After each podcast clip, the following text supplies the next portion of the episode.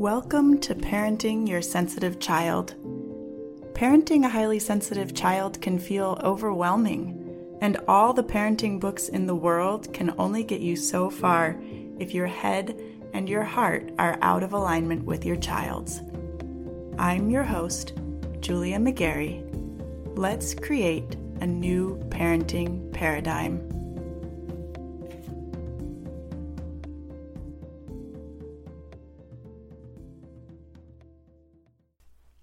Hey, y'all.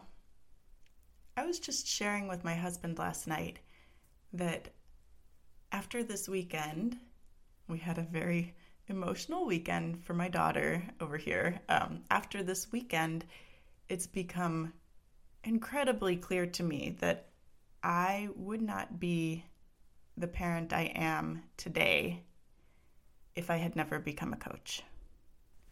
And I just want to, first of all, express my gratitude for all of you here being a part of this journey for myself, because this has been a huge growth journey for me as an individual, as a mother, as a partner. like, this has been transformative in my whole life. And I appreciate all of you being here on the podcast on this journey. And I definitely appreciate every one of my clients because as we do this work of coaching together, I'm back here behind the scenes doing the work myself too. So I want to share with you a little bit about what was coming up for us over the weekend and how we moved through it. And before I do, I just want to say that this process of doing this work for myself, of helping clients do this work for themselves, in doing all of this, I've just become so much more clear about what it is that I offer and what it is that I do with my clients. And I know I talk a lot about highly sensitive children, and that's even in the title of the podcast. But when you really get to the heart of my work, it has very little to do with the kids themselves. It has everything to do with helping parents navigate their own emotions so they can be present for their children when they're experiencing big emotions. Okay, so if you are somebody who gets triggered when your child is experiencing something big, if you feel like you need more space, if your initial impulse is to shut it down or to ask them to go into a different room to get themselves together or to take some time for themselves to regroup. If you find yourself um, leaning on revoking privileges or consequences, anything that's designed to kind of shut down the emotion that they're experiencing, then this work is for you too. Okay, so I want to, as always, issue an open invitation to reach out let's talk through what you're going through, what's coming up for you, and what's standing in the way of you being able to be grounded and calm and present as your child experiences these emotions. All right? So, back to my story about this weekend. this weekend, this it was Sunday actually. Sunday morning, my daughter was playing Roblox with a friend online. They were chatting on the phone and playing at the same time, which is they're eight years old. It's like their new thing, right? They really enjoy having this time together when they can't actually like hang out in person. So lunchtime rolled around and we needed her to stop playing.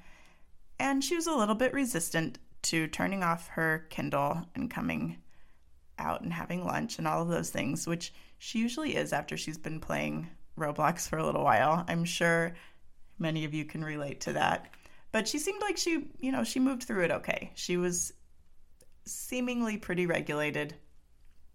And we had lunch, and my husband and my daughter de- decided that they were going to um, play with the silly putty she made at Girl Scouts this week. So she had me earlier in the week make meatloaf with her with a silly putty, which turned out to be a very elaborate process. So she got my husband on board with this. He didn't really know what he was getting into.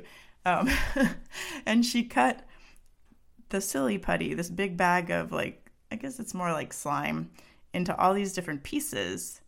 And I walked by and I said, Hey, that one looks like a dolphin. And it turned into something entirely different.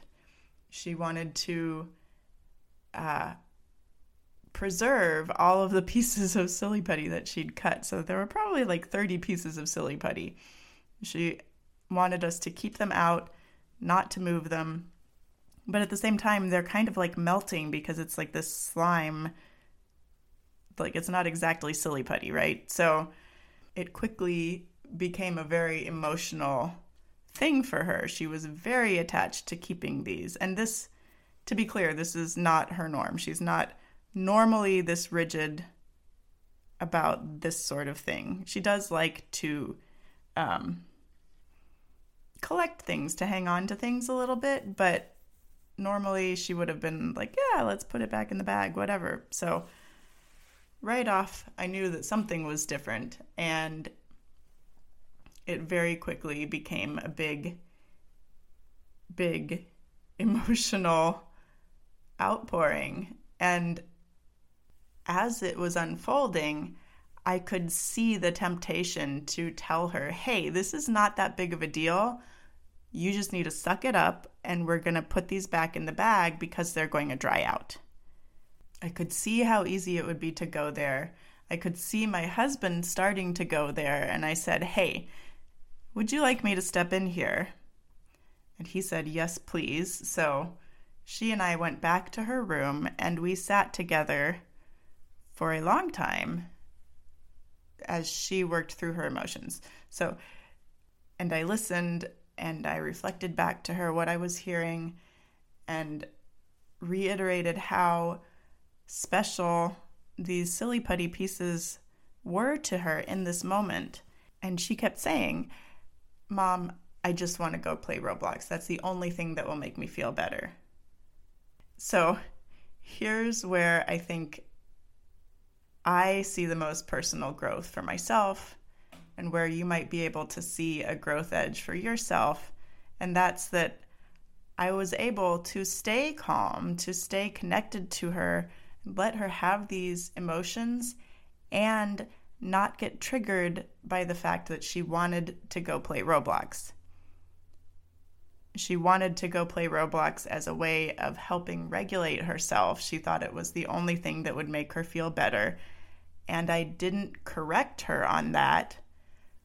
I just reiterated, you really, really want to go play Roblox right now, and we're not going to do that, and that's frustrating.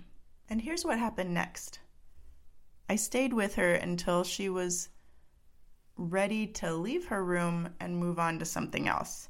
She still wanted to play Roblox, but we moved out to the living room and I said to her, Look, you're pretty dysregulated right now. I don't know if you really know what that means, and I don't know how much you want to know, but I want to give you a good chunk of time to start feeling regulated again before we play Roblox. So I want to take at least two hours before you start gaming again. And as you can imagine, she was like, why? Why do I need to wait two hours? I want to play now. That's what would make me feel better. And I came back to this idea of feeling dysregulated. And I asked her, Look, how much do you want to know about this? And she said, I want to know. I said, Okay.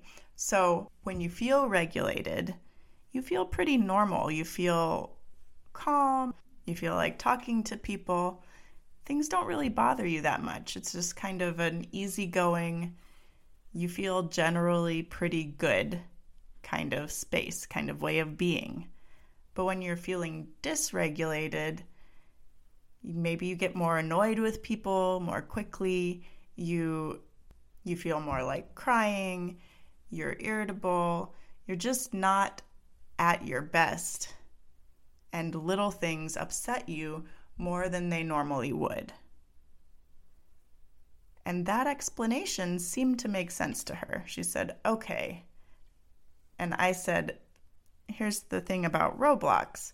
Sometimes when you play Roblox, when you're done, you seem like you feel pretty dysregulated. And I want to be sure that if you're playing Roblox again today, that you're not going into the whole experience of playing Roblox feeling that way from the start. I want to help you have enough time to get regulated again before you put yourself into a situation that might cause you to feel a little dysregulated.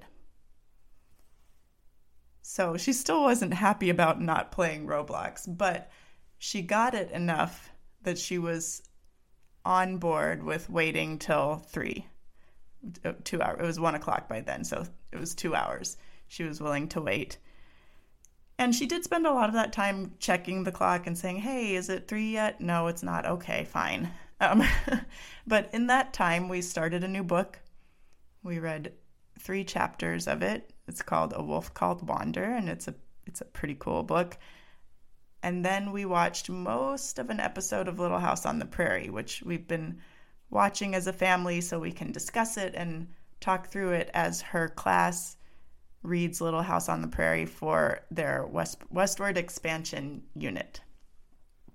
So we actually had some nice bonding time as a family that helped all of us feel a little bit more regulated. And the cool thing for me, the place where, again, I can see personal growth is that although I felt tired at the end of the day, although I had put a lot of energy into just hanging out with her and helping her get through that, I wasn't drained the same way that I would have been if I had been fighting her like fighting her emotions, if I had been fighting my own emotions and trying to like hold myself back or get her to stop feeling what she was feeling so that I didn't have to feel what I was feeling in response. Do you see that? So it was, there wasn't this like back and forth of like big emotions escalating between the two of us she had her really big emotions, and I was just there for it. Grounded, present, and there. And that, in my mind, is the ultimate outcome. That is what I want to create in my life over and over again. And that is what I help my clients create every week. All right, so this episode isn't so much about giving you specific tools to create that as it is about showing you what's possible when you lean into this process, when you focus on changing the way you're reacting to your child's big emotions. It is possible to show up and be calm and grounded and connected even when they're feeling something really big, and even when it doesn't seem like it's going away anytime soon. And the good news about this is that you don't have to wait for them to get older. You don't have to wait for them to outgrow this phase. You don't need to just like sit back and wait it out and see if things get better. This is something that you have control over, that's in your hands. No matter where your child is developmentally, you can take steps towards showing up and being grounded and connected and present starting now. And if this is something that you'd like to explore further, that is what I'm here for. Come find me at partneredpath.com, click on coaching, and get a call scheduled. We'll talk through what's coming up for you. All right. You can also find me on Instagram. I love to connect with you all there. And just like always, I hope you have a wonderful week. I will talk to you in the next episode. Do you feel like you're parenting 24 7 and you're still not sure your child is getting what they need? Are you ready to stop parenting reactively and start living in partnership with your sensitive child? Are you ready to reclaim time for yourself and time for your dreams? Then you're going to want to explore coaching with me. I help my clients tune out all the noise, better understand their kids, build a parenting strategy that meets their family's specific needs, and do the mindset work necessary to implement that strategy consistently without sacrificing themselves in the process. To get started, just head over to partneredpath.com, click on coaching, and get your free consultation set up. Let's get to know each other.